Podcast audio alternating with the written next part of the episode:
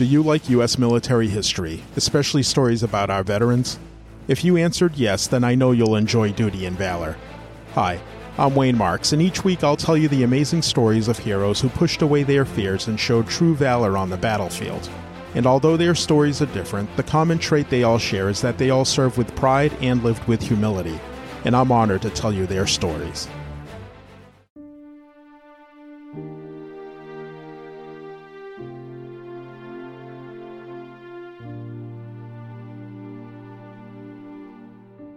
Welcome back, everyone. In this episode of Duty and Valor, I'm going to tell you the story about a U.S. Army Air Force's World War II pilot whose fearless flying skills would allow him to attain 40 aerial victories in the skies over the South Pacific, a number that has not been achieved by any other American pilot to date.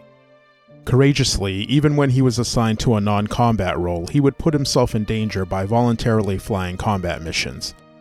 And it was this selflessness and valor that would see him earning the Medal of Honor. This is the story of U.S. Army Air Force Major Richard Bong, the ace of aces. Born on September 24, 1920, in Superior, Wisconsin, Richard Dick Bong was the oldest of nine children born to Carl and Dora Bryce. Dick graduated from Central High School in 1938 before heading to Superior State Teachers College. His early love of flying led him to enroll in the Civilian Pilot Training Program, and in May of 1941, before the U.S. entered the war, he enlisted in the Army Air Corps Aviation Cadet Program where he would begin to hone his flying skills, and he would soon be recognized as a promising combat pilot.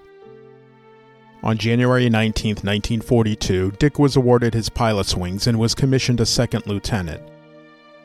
He was temporarily assigned as an instructor at Luke Field, Arizona, before heading to California in May of that year.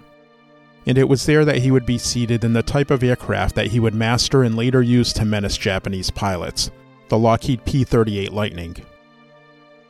In July, Lieutenant Bong was now assigned to the 14th Fighter Group, but his unit would head to England without him.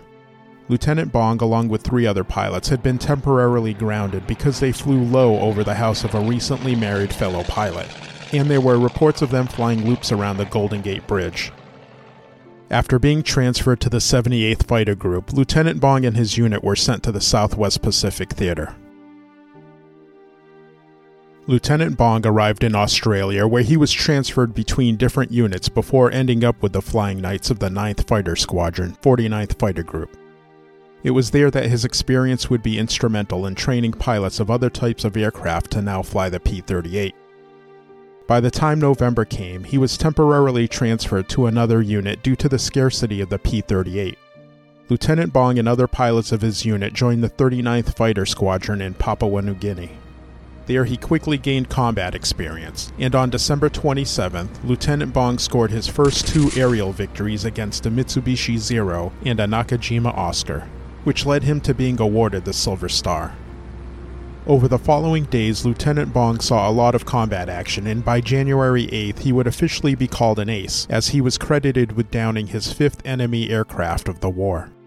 By January of 1943, he was back with the 9th as they were re equipped with the P 38s.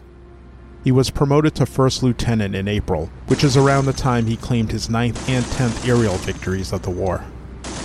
In an article printed in the Courier Mail out of Queensland in June, it was written that Lieutenant Bong was in support of a rescue mission of a downed pilot when he saw a crocodile in pursuit of a raft containing three fellow pilots, who were paddling towards the downed pilot. He brought his P 38 down to a lower altitude where he was able to hit the crocodile with rounds from his P 38's 20mm gun. This allowed the men to complete their rescue mission. A few months later, Lieutenant Bong and the 9th were seeing heavy action over Papua New Guinea, and he would remarkably shoot down four enemy aircraft on July 26th alone.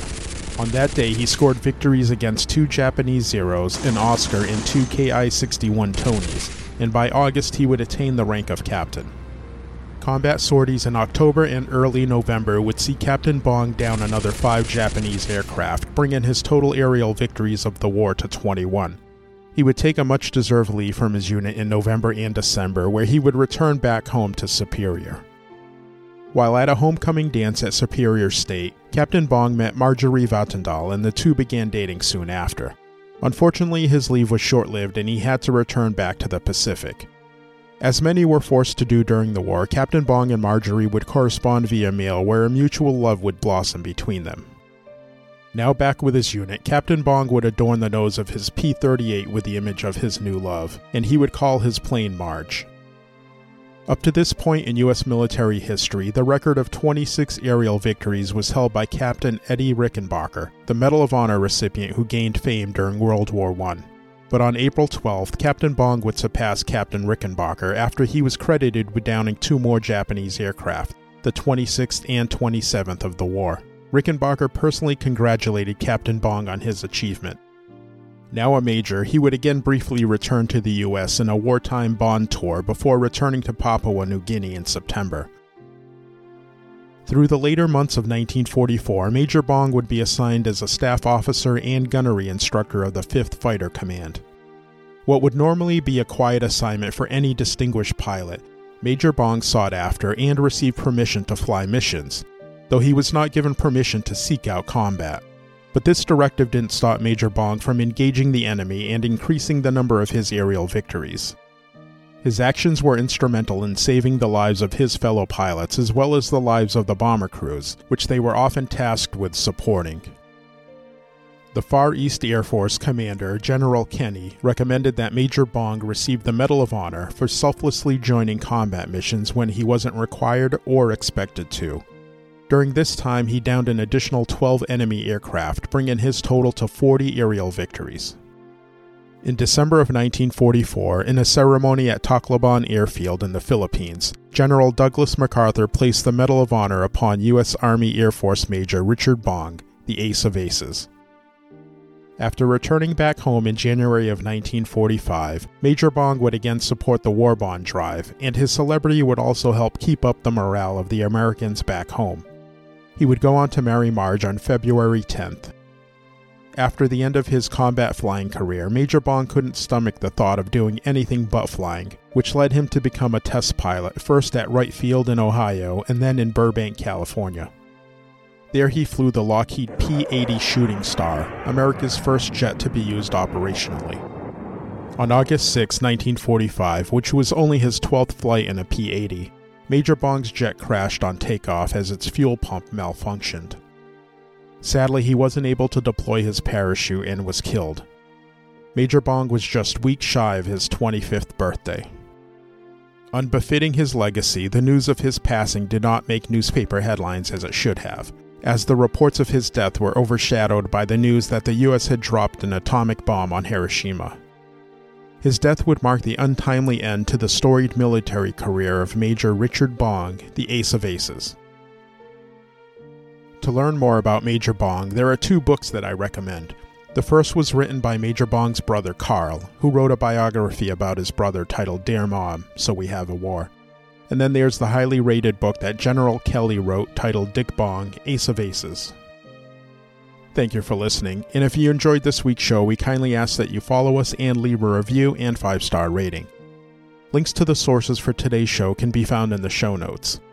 And join us next week where we'll tell you the story of another true American hero,